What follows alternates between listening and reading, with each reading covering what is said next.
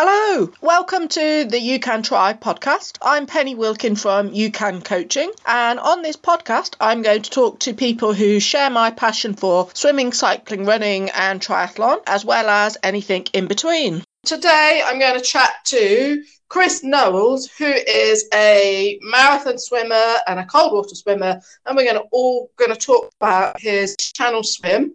Uh, go on, Chris, introduce yourself, tell us about what you do, you know, your family work and your swimming. Okay. Um, as Ben has introduced, I'm Chris. I, I live up in landlocked Yorkshire, of all places. Um, I've got a wife and daughter. Daughter's 14. And uh, my wife, which I'll probably talk a bit more about later, has just joined me in cold water and outdoor swimming. Oh, actually, oh, go, go, go, Jenny. Yeah, yeah. I'll, well, as I say, we'll touch on that one later. But you know, my swimming, my swimming started a bit late in life. Um, I turned to swimming in December 2018 because in November I made the crazy decision that to celebrate 21 years of having MS, I'd swim the English Channel because the shortest distance across the English Channel is 21 miles. So okay, I didn't know that, but that's where the whole swimming came from. Okay. Um, it was just a crazy idea. It was let's do something to celebrate, and uh, and a friend of mine just said, "Well, you've been watching that guy Ross Edgley who's swum around the whole of Great Britain. Why don't you do a swimming challenge?" And okay. uh, that led me to say, "Well, all right, let's swim the English Channel." And so, before that, had you done any other endurance sporting activities? You know, and, and what sort of swimming had you done up until that point?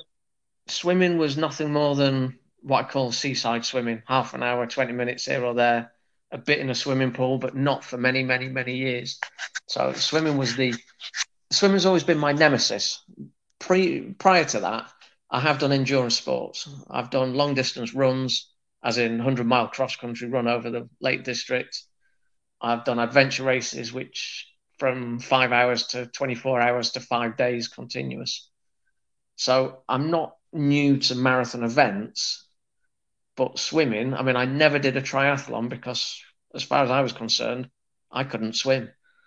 Um, so I, I, swimming was my nemesis that I never, I never conquered, and never could be bothered to put the time into it. So that's that was the big sort of double challenge for me on the channel swim was okay if we're going to do this, not only have I got to start becoming a long distance swimmer, I've actually got to learn how to swim properly. And what made you think you could do it? Given that you'd not done any long distance swimming or I guess yeah, or anything particular. Um I've just I think mindset. I've mm-hmm. got I've got one of those mindsets and those ways of looking at life, which is you can look at all the obstacles or you can look at what do I need to do to achieve that goal that I want to achieve and so from the moment of thinking, oh, I can swim the channel, you know, people have done it before, so it's possible. Therefore, if it's possible, I can do it. Um, okay. It, it, it, was just about, you know, firstly for me, it was well, you better find a coach who can teach you how to swim because having got no swimming background, I have no idea whether I swim properly or not. I likened it to, you know, if, if you were going to pick up golf, very few of us would go out and pick up a golf club and start swinging it really well. You'd go and get a lesson. Um, and so it, it, just never crossed my mind really as to whether I could do it. It was all about what do I need to do to do it. Um, so that was that the first thing you did? You went and got some lessons. Uh, the, the first thing I did was actually I went and got because initially I was up in Yorkshire. Well, I was living up here at the time. I couldn't find a coach to start with. So I actually just went and jumped in a swimming pool and went, I better start swimming. Yeah. Um, you know, and putting some lengths in and at least getting some length fitness, which is what I did. Um, I used to be in a swimming pool at, uh, what time was it down there? Half six, the pool opened. So I would be in the swimming pool at half, sort of six, half six in the morning and just doing an hour swim or trying to swim for an hour before work Now, some days I'd manage 30 minutes before gasping at the end of the pool. Other days I could get maybe 45 minutes. In the first sort of first few weeks, I never actually sustained a whole one hour swim. But that was me just getting in the pool and swimming with whatever technique I had or I hadn't got. Um, and then the focus was talking and finding a coach to get on board with me who could try and teach me. But I mean, that was a cha- that was a challenge in itself. Mm-hmm. You know, it was trying to find the right coach who could give me the right advice. And you know, I I I, I sort of focused on one guy who had availability, could teach me in the evenings. It all timed and worked well. Um, he hadn't got any marathon swimming experience, but he taught me how to swim and how to you know to try and get my technique correct. And under he understood from triathletes about longer distance swimming but he wasn't a marathon swimmer shall we say. Yeah i mean you know when you're starting out with it you don't really need any marathon swimming experience to teach someone. You know if you can teach swimming swimming swimming right? Um obviously the more you get into it the more you know sort of detail there is but um you know it's all front crawl isn't it? Well that's, so, what, I, that's what i used to think. Yeah yeah yeah. So that was back in sort of um was it autumn 2018 uh, something like that? no that would have been I, the coach got on board um in end of january 2019 and and you did your channel swim in the summer. August of 2019. okay, so it's quite a quite so, a steep learning curve. Yeah, yeah. In the space of eight months, I went from a non-swimmer to a channel swimmer. Uh huh. I like it. Which is kind of a little bit, you know, I've I've since found out that's a little bit bonkers most you know most people I've talked to since then have spent two to three years preparing to swim the English Channel. Uh, you know, and all of a sudden this guy called Chris turned up and like didn't really know very much and yeah, knew nothing about wearing earplugs when you're in cold water and just kind of got in the water and did what he was told to do and like go swim. All right. You know, and, and then all of a sudden it starts to come out that people have been training two or three years to do it, and I just kind of went right. I'm doing it. um, but but yeah, I think I think some of that comes from that, as I said earlier, that mentality of what do I need to do to achieve it. Yeah, but I mean, also you did apply yourself to it, and you did talk to people and have lessons and practice and learn and commit and uh, you know uh, all of those things. And yeah, so you know, I mean, I meet all sorts of people, and you know, I do meet people that say in January they're going to do an Ironman six months later and they haven't got a bike and they can't swim a length and, you know, things like that. But then they don't commit, you know, they don't apply themselves to the process. They just kind of make it up as they go along. And of course, then then it's a bit difficult. Yeah. Um, and, you, you know, like I always say, you know, one thing I've learned from being a coach is that people can do amazing things. And yes, there is a program, and yes, there is science, and yes, there is research, and yes, there is logic. And you know, if you're going to run a marathon or do this, then you should prepare and you should train like this, and you should do this many miles. And you know, the science says that if you do this, this will happen. All of that. But in the end, people can do amazing things, and sometimes a lot of those things just don't. You know, you don't need to follow what what the book says or what the rules say or what logic says. You know. Yeah, I guess I guess that comes into it where I followed the teachings that I had for how to swim properly from a technique point of view. So I had the earlier coach, and then you know, as you know, Penny, I switched to you three months before my channel swim because I moved area. Um, but what I was also doing is joining the Dover Channel Training Club down at the port of Dover. And yeah amongst them is a whole wealth of knowledge from people who have done many, many different marathon swims. And what you're saying about, you know, you you get the knowledge is I talk to everybody. You know, I was called a social butterfly because I didn't just have one group of people. I was talking to everybody, and you know, finding different things out. And understanding some of my own mentality. So things like, you know, you, we've talked a lot about the training here, but one of the things I started doing in January of 2019 was I changed what I ate every day and I made a consistent approach to this is the food I'm going to eat all year. This is my training nutrition that I'm going to eat. So when I was training during the week and through the week, I ate the same food every day. So my body knew where its nutrition was coming from. And that's partly from my long distance running stuff that I'd learned that if I learn to eat properly whilst I'm training, when the event comes along, it's a lot easier because your body knows what it's getting and it knows where it's coming from. So for you know, for the best part of eight months of 2019, I ate a homemade chicken thigh dinner every day. And I ate the same, you know, the same breakfast. I had a massive bowl of porridge every day. I had a chicken dinner every lunchtime. I had a proper evening meal and all my training food. I played with different training foods, um, but I narrowed it down within the space of January to one particular brand of um, energy drink, and then that was it. From February on, all the way through to well, even now, but all the way through to the main event, I was eating the same food every day, and my body just knew where the energy, where to go and get its energy from and it knew what was happening by whatever food I was drinking. Um, you know, it, you know, I knew like weirdly, I'd started drinking an energy drink as I finished work, heading to a swimming pool, and all I could smell was chlorine. And I've not been near chlorine, but my brain knew, oh, yeah, we're going swimming. Yeah. And I think that helped me a lot because there was never any problem with nutrition and never any problem with energy levels for training.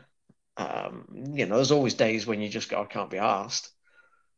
But I knew I had the calories and the intake to do it.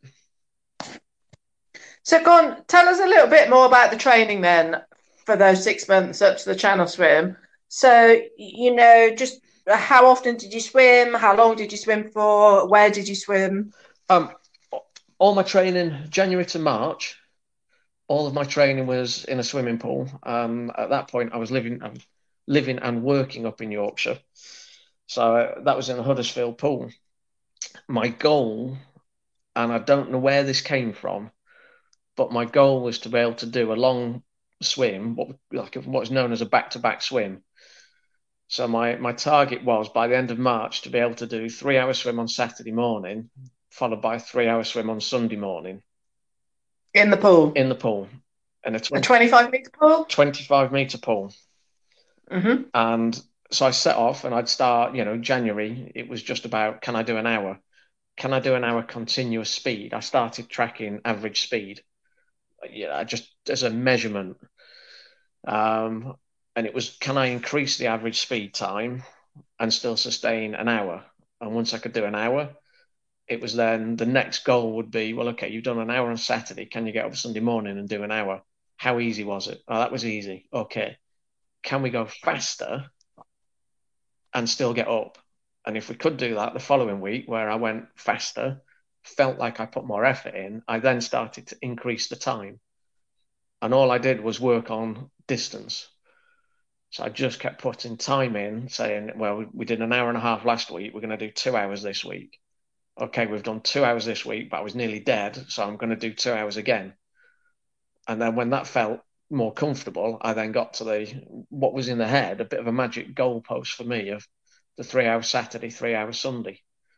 And that that didn't come easy. I did three hours Saturday. The first time I did a three hour Saturday, I managed about two hours on the Sunday and was just knackered, you know, and, and just tired and going, I can't, I just can't keep doing this and you and you kind of get out of the water and go, well, okay, what are you going to do about it? Um, and I read, I, I read, a, no, I didn't read. There's a podcast by a guy called David Goggins. Um, mm-hmm. And one of the things that he says in there is, he said, you've just got to ask yourself, what you're you going to do about it? And uh, this is a guy turned himself around from being massively 310 pound overweight American into one of the most elite long distance runners there is in the world and a Navy SEAL to boot. Somebody else mentioned him as well. Yeah. On one of the other podcasts. I, I don't know if it's particularly swimmers, but he's he's just he's kind of quite motivational. I mean, I, I coined the phrase from it going, what would Goggins do? Mm-hmm. And so, you know, at the weekend, if I was feeling tired and I got to my two hours on Sunday the following week and I felt tired, and and I kind of like wanted to get out of the water, and I just went, what would Goggins do? And I didn't answer it. I just turned and started swimming. And I kind of used that as a as an inspirational. Actually, this guy who, who turned himself into this elite person, he just didn't quit. You know, and I kind of had to bear in mind I was really nervous about damaging myself. Um, yeah. So you know, during the week, the, the Saturdays and Sundays were were the big distance swims, but during the week, Monday to Thursday, Monday to Thursday would be swimming every day in the swimming pool. Now, uh, it's the first part of the year that was done. I found another pool that opened at half five in the morning.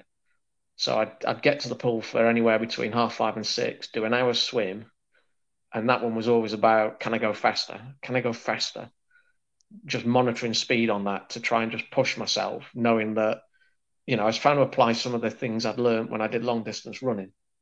You don't just go at the same speed all the time. You sometimes push hard and then back off when you want to do the big event. So I, I kind of used the Monday to Thursday as a push hard all the time, just in there doing speed because it's one hour. And then Friday was always a rest day. So Friday was just a day of do nothing and just eat ready for Saturday. That and that was my first three months of training. After that, I then moved jobs and I worked away from home. And at that point, I couldn't find a pool to get in early in the morning, so I switched to the evenings. And then once I switched to the evenings and I was working away from home, I had loads of time on my hands. And I changed my training program then into Mondays would be a technical swim. So I would just focus on technique and my arms entering as, you know, as initially David taught me, but latterly more focusing on the technique that you trained me on. And I'd use Monday as a technique swim. And then I would use Tuesday as a speed swim but that would increase distance, uh, increasing um, time, and that would be up to a couple of hours doing more of a speed swim. Wednesday would be a, if I could squeeze it in, a three-hour swim of a, just a normal pace, and then Thursday would come back to a really easy pace, but still an hour and a half, two hours. The aim of that was to get out of the water on a Thursday, feeling really comfortable. I've just swum for two hours, and I just feel like I've been in the pool for ten minutes and then Friday was always a rest day because I was usually traveling somewhere on a Friday. And as the season progressed into towards May, the beginning of May, the Dover Club opens. And every other week, I used to drive down to uh, Dover on a Friday night and come home on a Sunday night, having swum Saturday and Sunday in the sea. Um, and that was my first proper serious sea training was was getting used to waves and getting used to salt water and getting used to the fact it was 12 degrees and it felt bloody freezing. Um, so go on, tell us about your first experience of the sea then. Uh, that first weekend you went. Well, the first weekend I went, I got told I had to get in and prove I could swim. It was part of what we do as the club is to make sure that you can you are actually a, a, a reasonable swimmer. And uh, yeah, I jumped in, and got in the water, and all of a sudden I'm in 12 degree water, having spent the last four yeah. months in 26, 28 degrees. And yeah. I felt like an absolute fool. Your face hurt, I couldn't breathe properly.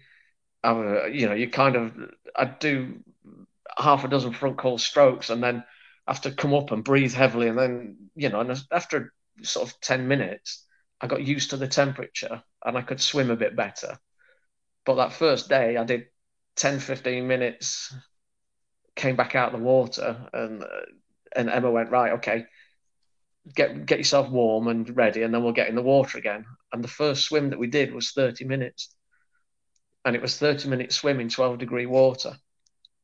And you kind of went, okay, I haven't driven all this way down here to do 30 minutes, but I, I, I just did, like I said before, I just do as I'm told. And I did the 30 minutes, got out, and trying to get dressed after 30 minutes in 12 degree water. And I didn't, I wasn't the quickest at getting dressed. And within 10 minutes, I was what I called, I used to call it the junkie rattle. I started shivering, and, it, and it's your body's way of warming up. But I, I was stood on the beach trying to put socks and trousers on while shaking, and I could hardly do it. And all of a sudden, this lady came up, went, "Here, give me, lean on me, let me help you." And you know, and it's just like I'm, I'm, I'm sort of like half naked, covered by a down, you know, dry robe, and then there's just some random person dressing me, and I kind of just sort of went, "Oh my god, what have I let myself in for?" you, you just go, this, you know, and then you look around and see everybody else is doing the same. And, you know, we sat there and we were all then chatting about it and getting warmed up with hot drinks and thinking, well, that was hard work. That's that's not going to be pleasant. And then Emma walks past and says, five minutes, you're getting back in the water. and we all, everyone, literally, I just went, you are having a laugh. Sure, five minutes in the water. And all of a sudden, there's just this buzz of activity on the beach, and we're all getting dressed into swimming trunks. And, you know, this is like swimming trunks, swim hat, goggles on. You're back in the water, and you do another 30 minutes, and then you're back out, and you're shivering, and you, you start to go through this process. And then that's it. You know, we've all sort of finished, and we go off. And on the Sunday, we came back down, and Emma says, Right, you've got a choice today you do two 40 minute swims or you do an hour in the water, your choice. And I kind of just looked around and looked at some other people I'd met and we all went, should we do two 40s? Yeah, all right. None of us were brave enough to go for an hour swim in like 12 degree water. No. And, and weirdly enough, though, I didn't feel any different having done what was 30 minutes in cold water to doing 40 minutes in cold water. There was no, you know, the idea of doing an hour. I sat there and went, the idea of doing an hour when I felt as bad as I did on the first Saturday really sort of went through me. And then when I did the second day and did the 40 minutes and I came out and I was just the same, I kind of went, maybe that's just the reaction you're going to get. It's not going to get worse. And so, you know, I did the two 40 minute swims, happy days, you know, drove home. But because I was working away from home, I could only go down to Dover every other week. Yeah. So by the time I went back down to Dover, there was no options about what you were doing. You, you know, Emma just said, right, all you solo swimmers in the water, hour and a half. Now the sea's still only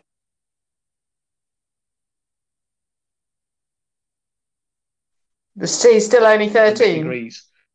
Yeah. Sorry, say that again. You just cut out. Yeah, so the sea was the sea's still only 13 degrees. It's not hot. Yeah, no, no. But all of a sudden, I'm having to do, you know, I've I've missed a week yeah. of outdoor exposure. Yeah, yeah.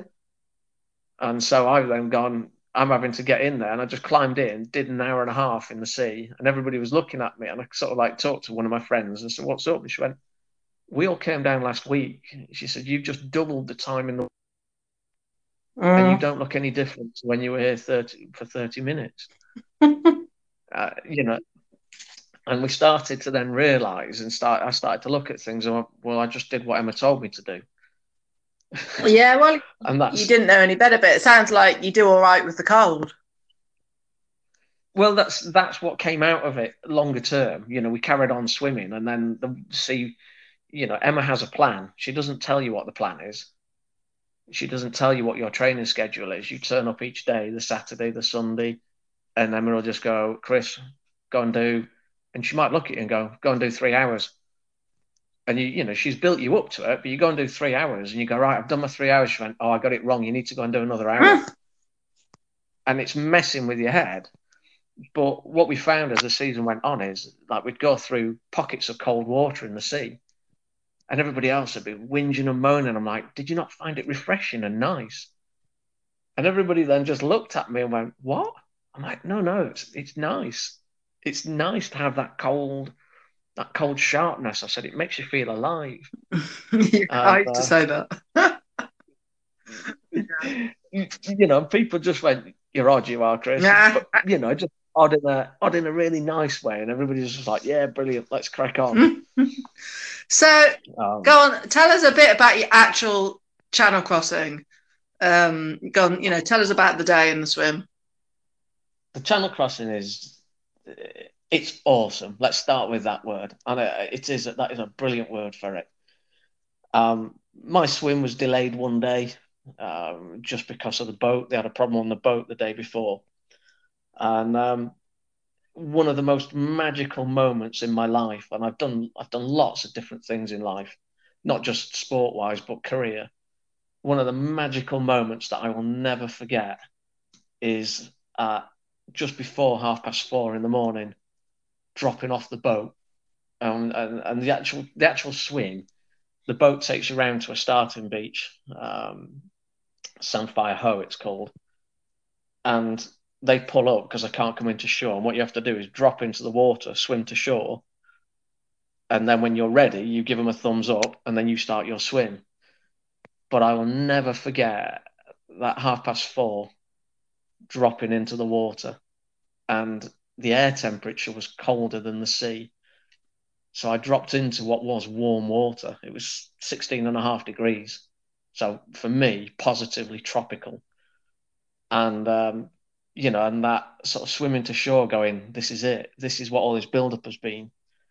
I mean, the actual day itself, I was blessed. The the sun was out, the sea was calm. The you know, I don't know if there's a wind or not. I was immune to it. You know, generally, if there's a wind, there's there's waves. But it it started at half past four on on Sunday, the twenty fifth of August, and um, I set off and uh, and I remember swimming, just setting off in the dark. And for me, it was that was one of the magic moments, is seeing the sun coming up. And I know this from being along, you know, running, nighttime running, and, and waiting for dawn to break. When dawn to breaks, there's something. I don't know what the word is. Internal. There's something Neanderthal that just kicks in when the dawn breaks and I was swimming through, swimming alongside her. You know, you've got a boat piloting you, but that swim and that start and seeing the sun coming up was kind of just magical, and it was a real. I'm, I'm just thinking about it now, chatting. It was a real distraction to what I was doing. I, you know, it distracted me from thinking about the the sort of mammoth task I've just set off to do, and just watch. You know, I was watching the sun come up every, whatever it would be. Every I used to swear every other every three strokes I'd breathe. So, you know, every six strokes I'd take a look to the left and be able to see the sunrise coming. That was that was a real magical moment that just blessed me. You know, mm-hmm. from that point onwards, it was just about swimming. Um, I got told off by the pilot. You know, bizarrely, I can't swim very well in a straight line. And at one point, I thought the boat had gone off to like enable Jenny and to get some pictures of me with a good backdrop. And uh, I swam for the first two hours with no con. Not the boat was there, but not really making contact with them. And when I came up for my first feed, the pilot said, "You're doing that zigzag thing. Stay within ten foot of the boat. All right." oh, okay, that was me. And uh, and so I did. You know, I just kept myself. In fact, he said to me, he said, "You stayed within six foot of the boat thereafter." um, you know, and, and, and off we went. The first two hours just flew by. You know, when when I came in and I had a I had a whiteboard on the boat that my wife would hang over the side or part of my crew would, and it had a big smiley face on it. And the big smiley face was two things. One, it meant feed time, but I'd read somewhere along the lines about endurance athletes that were exposed to smiley faces performed a lot better through a, a, given test than when they were exposed to sad and cross people. So I, would given my crew a, like a really simple instruction: no matter how you feel, whenever I, whenever you see me, you have to have a smile on your face. You have to mm. be cheering. for me. Yeah, yeah, it's uh, important. you know, and the smiley face came overboard. I went, really? Is that two hours already? Um, uh, you know, and that, you know, what I had a signal to give back, which was to do, instead of a swim with your hand, I'd do a fist stroke. So Jenny used to count two fist strokes meant I'd seen her. The smiley face had disappeared, and then I knew to expect the feed bottle to come in. Um, and so that was that was the start of the swim, and thereafter, it's just magical. You know, the real highs of it are you look at no matter where you are, you're looking around, and there's your boat next to you. There's a pilot boat that you have to have for safety. But other than that, you're in the middle of the bloody ocean. Mm. You know, there are ships and stuff all around you. Things I didn't know, but I was told later by my crew that there was a boat went past behind me, and on the side of it it said Airbus A380 on board. And it's and the, and I said to him, I said, well, that's that's ridiculous. That's a massive ship. And they went, yeah. he said, and he said, but the pilot of that boat, he said, talk to your pilot and said, have you got a swimmer in the water? And he was like, yeah. He said, well, I'll back off. He said, I. He said, you can't wait for me. He said, your swimmer can't wait. He said, so I'll. I said, I'll back off, and then you go through, and I'll go through afterwards. And it's kind of like, you know, when you hear about that afterwards, it's kind of amazing that you're in the water and you are so isolated from everything. There's a boat to your left, and there's you swimming, and that's it. I never saw the big boat. You know, the biggest thing I saw was a ferry, and my brother and my dad said to me, "No, that's tiny, mate. That was tiny compared to the other ships that are about." So uh, tell us how long how long did the swim actually take, and what happened at the other end? Well, I was well. I was going to say before we get to that bit, I was going to say one of the I had a really low point in the swim. Okay. And I think it's kind of important to to share with with other people. You know, the low point for me was bizarre. It was six hours in, and I've done I've done seven hour swims quite comfortably. Um, and six hours in, I started to feel a bit funny, and I started to go, "Oh, my shoulders are hurting. Oh, my groin hurts. Oh, my tongue hurts. Oh, this isn't good." You know, and oh, this is a swim over. This is, and and I started to sort of feel the like everything was going wrong.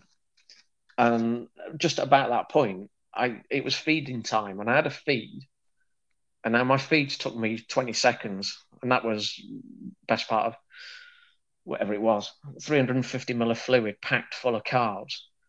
But I'd I'd got my brother on board because you're allowed a support swimmer.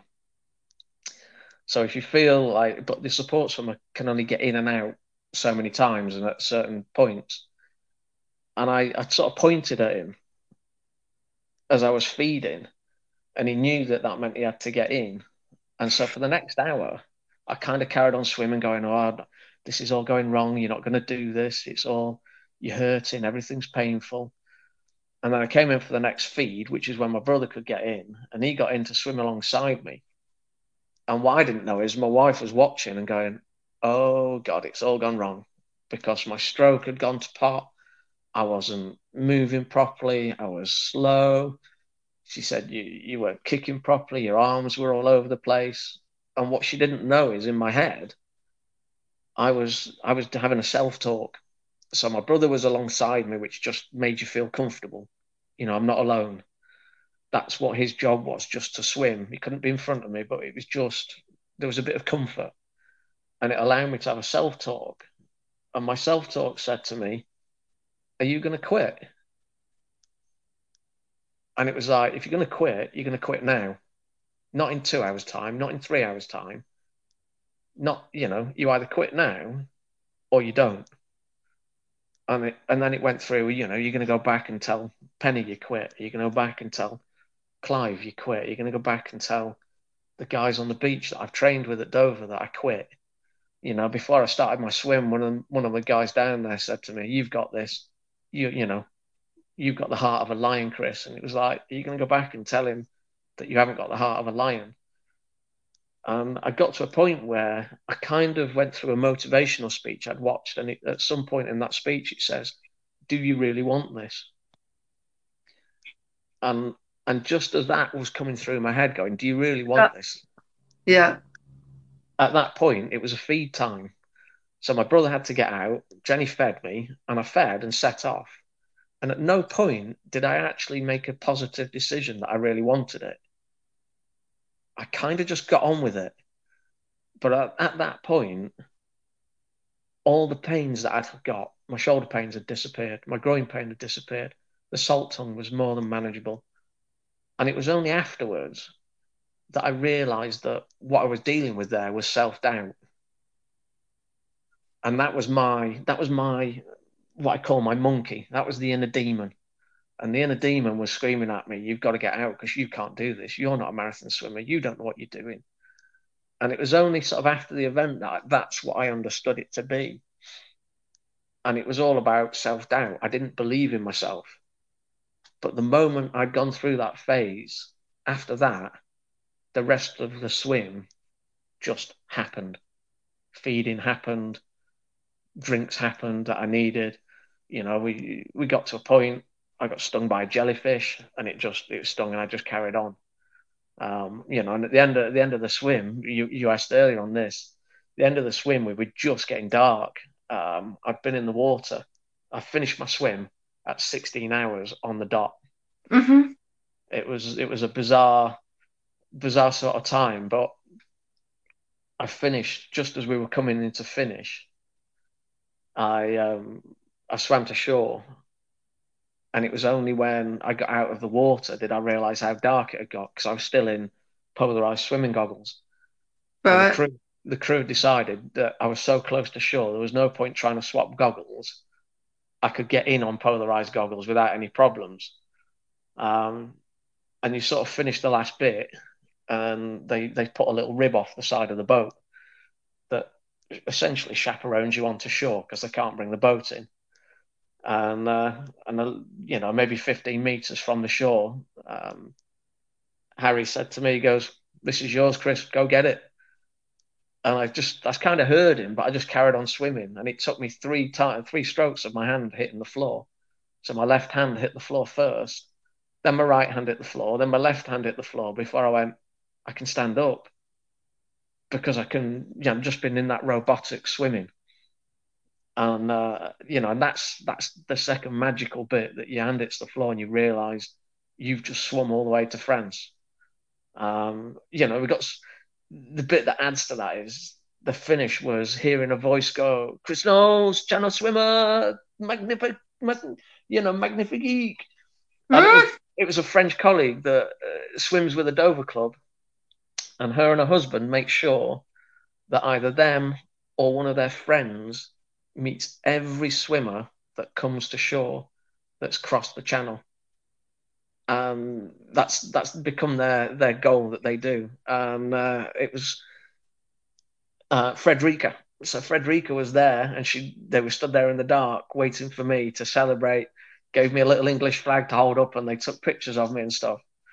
And you just kind of go, how bizarre, but how magical. And, you know, I kind of felt really, really humbled that they, they were there because they made it a finish.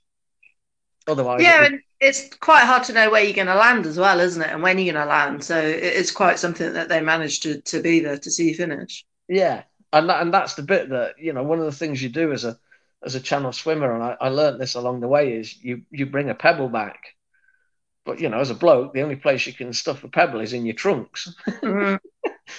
and so I was on, on the beach on the beach, sort of starting to fumble, and I couldn't see properly. So I took my goggles off, and uh, you know, Frederica was there going, "No, do not move, dangerous."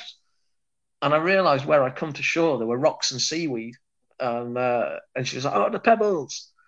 And uh, and so she she picked a pebble up and gave me the pebble. And a friend of mine forgot to pick one up, so he asked me if I'd bring one back for him as well. And, and it's things like that that you then get on the boat and you climb into the, the little rib and head back towards the boat. And bearing in mind, none of my family had seen me, you know, but from a distance, touch into, you know, land into France. And then you get back on the boat, and I said to said to Jenny, and you know my whole crew, said there is no celebrations until I am fully dressed. Said I have to be out my swimming trunks, fully dressed, then we can celebrate. And, uh, you know, when I got on the boat, So, oh, wow, emotions are high. I'm welling up here. But when I got on the boat, everybody had a piece of clothing in their hand. And uh, and it just it was just for me magical to know that they understood what I needed. And it was literally I got on the you know onto the boat, wet trunk straight off, literally clothed, clothed. They knew the order to put me in, socks on, trousers on, jumper on, dry robe on, job done, woolly hat. As soon as the woolly hat was on, that that's when it was celebrations time. That's when you're just sitting on this boat and the diesel engine roars up and you're heading back to England and you just go, oh my God, we've done it. You know, and as much as I swam it, it's not it's not me. It's not an individual. It's a real team effort. And the team of everybody, coaches, people at work who threw me out of meetings so I could go training, the pilot on the boat, you know, the, the crew on the boat as well. They all played parts all the way along and through it. So it was just kind of, you know, kind of a magical moment in life that I can't wait to tell my grandchildren. Mm. So, go on, tell us, is there anything that you'd do differently if you were doing it again? Um, I think I think what I've learned is I I think getting with a coach earlier and training, and I'm going to say here smarter. I think my training for long distance swimming perhaps could have been better, but with the knowledge and the time that I had, I did what I needed to do. But that would be my that would be my one thing is to train smarter, have a bit more structure to it. I've learned since then that I could have done different sessions while I was training. So that's the one thing that I definitely would do differently. The rest of it, the rest of it, I'd stick with in terms of commit yourself to it. Think about, you know, my nutrition plan worked like a dream. Uh, it's the, the thing to do differently, definitely. And I'm I'm stumbling here, but would be to train smarter. And, and, and, you mean so to have sort of more variety in your training, so the time that you spend swimming has maybe more impact on your fitness. Yes, yeah, and that also maybe having looked at it and what I've learned, it, for me, it might have been better for me to have gone out and done a 10k swim somewhere and and you know I had no idea what pace I could have gone at, but I crossed the channel at 57 strokes a minute at 57 stroke. yeah, 57 strokes a minute yeah. for 16 hours. It never faltered. It never changed. And what that tells me is I never got tired. So I either swam really efficiently, which I doubt it, knowing how where my swimming was, but what it also said to me was I could have gone, I could have pushed harder, but I didn't know I could push harder. So I, yeah, I, you know, you only know those things from experience, don't you? Really? Yeah, and that's the bit that you know my longest sort of swim at a weekend would be a Saturday. I'd do seven hours followed by a six-hour swim on a Sunday morning, and they were hard, but they were hard and what gave me the confidence in the end that I could do it.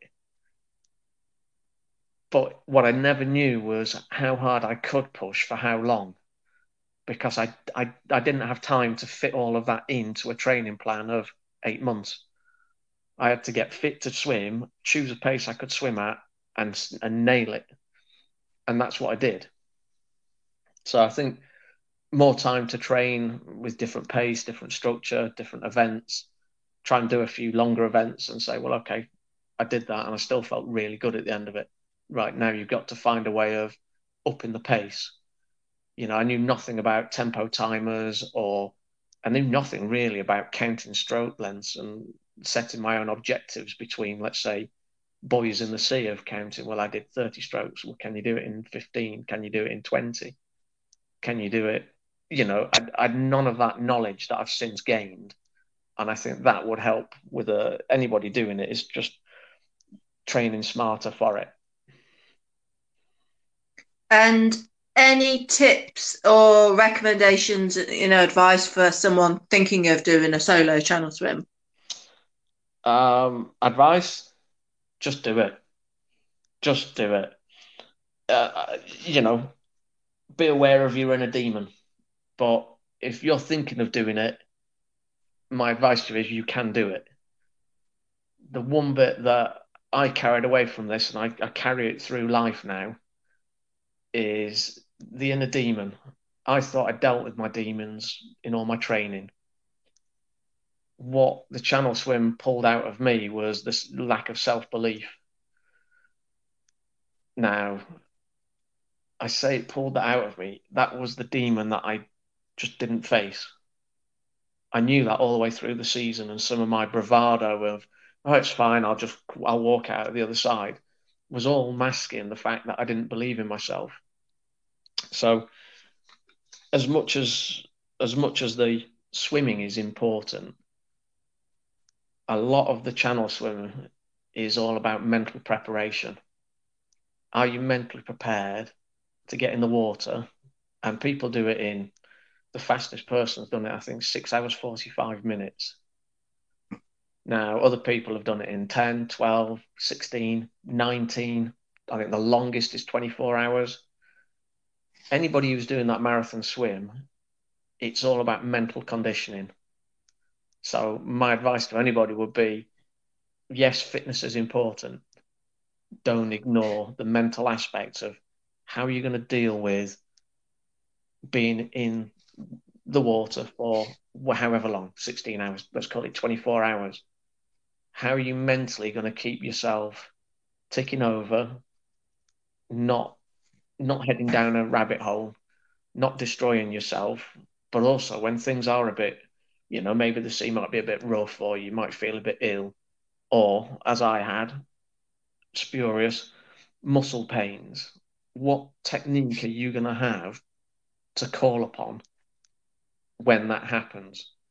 You'll think you've dealt with all your demons, but the channel of crossing at some point will find a demon that you haven't dealt with and it'll be the one you don't want to face, and it'll be the one you don't want to deal with. So okay. give yourself enough time to prepare mentally for when the low point happens. What's your strategy? Okay, cool. And so, what have you been doing since the channel? You know, what are your swimming goals? What have you been working towards? Uh, well, we touched on this earlier about liking cold water.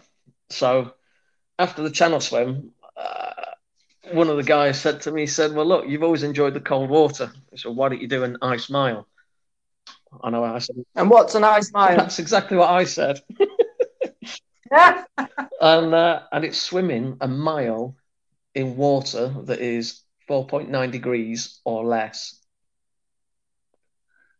So this isn't yeah. a distance challenge. This is a physical, a real sort of physical and mental challenge. So I, I set about doing that because I kind of went, well, I like the cold water, so why not? And uh, I set about doing that by just continuing to train. You know, bizarrely, I, I swam the channel on the Sunday. Monday was bank holiday. I drove back to where I was living, went to work on Tuesday morning. I left work on the Tuesday afternoon, evening, and on autopilot just drove straight to the swimming pool and you know, and I went swimming. I just went and did the half an hour in the pool, and really enjoyed it. And that was it. I just that was me back into the routine of training and swimming. So, what I did is uh, the ice mile is all about cold water exposure outside. So I trained in a last winter. You swam all winter outside. Swam all winter, um, and I got down to five point one degrees and then the water started to warm back up. We never got to do the ice mile because the water didn't get cold enough. Um, so I've had to I've had to sort of accept that that one last winter got shelved and was like, well, okay, we'll come back to that now. Um, and I've just been training again through this winter. Um, I mean, if COVID hadn't happened, my I was going to swim round Jersey, so I would have done last summer. Yeah. I would have done that, but COVID struck and stopped us from doing things like that. Um, so I've kind of paused on that one. And what I'm going to do at the moment is I'm still cold water exposure and training for the ice mile. The organised places aren't doing it, but I've read all the rules and I know what I've got to do to record it myself. Um, we've just got down to 4.5 degrees. So the problem I've had at the moment is I've had a sinus issue, so I can't actually do the full full training. So hopefully that's going to disappear soon, the sinus problems, and uh, I'll get to do my ice mile. The next focus after that is I'm not going to do the round Jersey.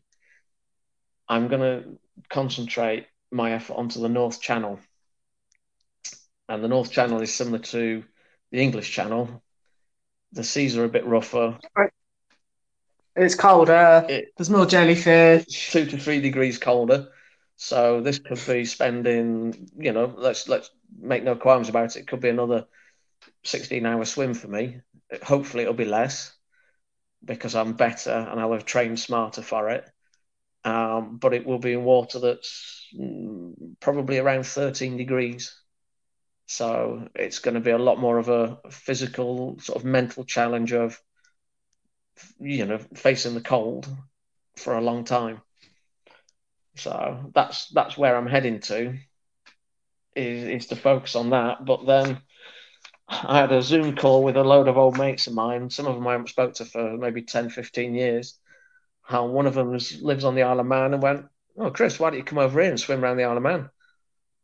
Oh, yeah, yeah, that sounds cool. and you kind of go, "Is that something people do? People do that? I've never heard of anyone doing it." Um, they have done. It has been done before. Okay. It's, it's a multi-day event yeah. because it's 80 it's... miles round the round the island. Yeah. So I, but I did some rough numbers and went, well, if I'm fit and I'm good, and if I can cover, if I did it six hours on, six hours off with the tide, because that's the other problem. The tide will be yeah. against you, so you're gonna have. To, I'm gonna have to watch that. But I looked at it and went, if I did six hours on, six hours off, I reckon four days of doing that, and I should be around the island. So I kind of went, oh, that'd make for a good good holiday at some point, wouldn't it? good holiday for you. What about the family? Uh, yeah, I'll, I'll I'll let you know about that one another time. yeah, yeah. No, I'm up for that. That sounds cool. I'm in. So yeah. Any crazy swim, swim challenges? Then yeah, yeah. You know, and anything like multi-day or A to B or around something. You know, I always find um, I don't know, motivating, inspiring. I, um, I just kind of looked. It, it, was never even on my radar. I would never even thought of it. And it's uh, it's Dempsey's fault. And he just went. Well, the guy did it. He said it took him loads of time because he did it at weekends. He said, but he's just yeah. around it all. And he said, he said, why don't you come and do that, Chris? He says, you catch up with me on the island. He said, and, and swim around the island. I'm like, oh, didn't didn't want to hear that. cool. Well, on that note, then, so you've still got lots of exciting marathon swims on your agenda. You've definitely still got the cold water marathon swimming bug. So we're going to look forward to hearing more about all these crazy adventures in the future. Indeed. So, yeah, on that note, thanks very much for coming on the podcast. Hey, no problem. Thanks for having me, Penny. That's it, folks. Thanks very much for joining us. We hope you found some of that useful, and we'll look forward to you joining us on next week's episode.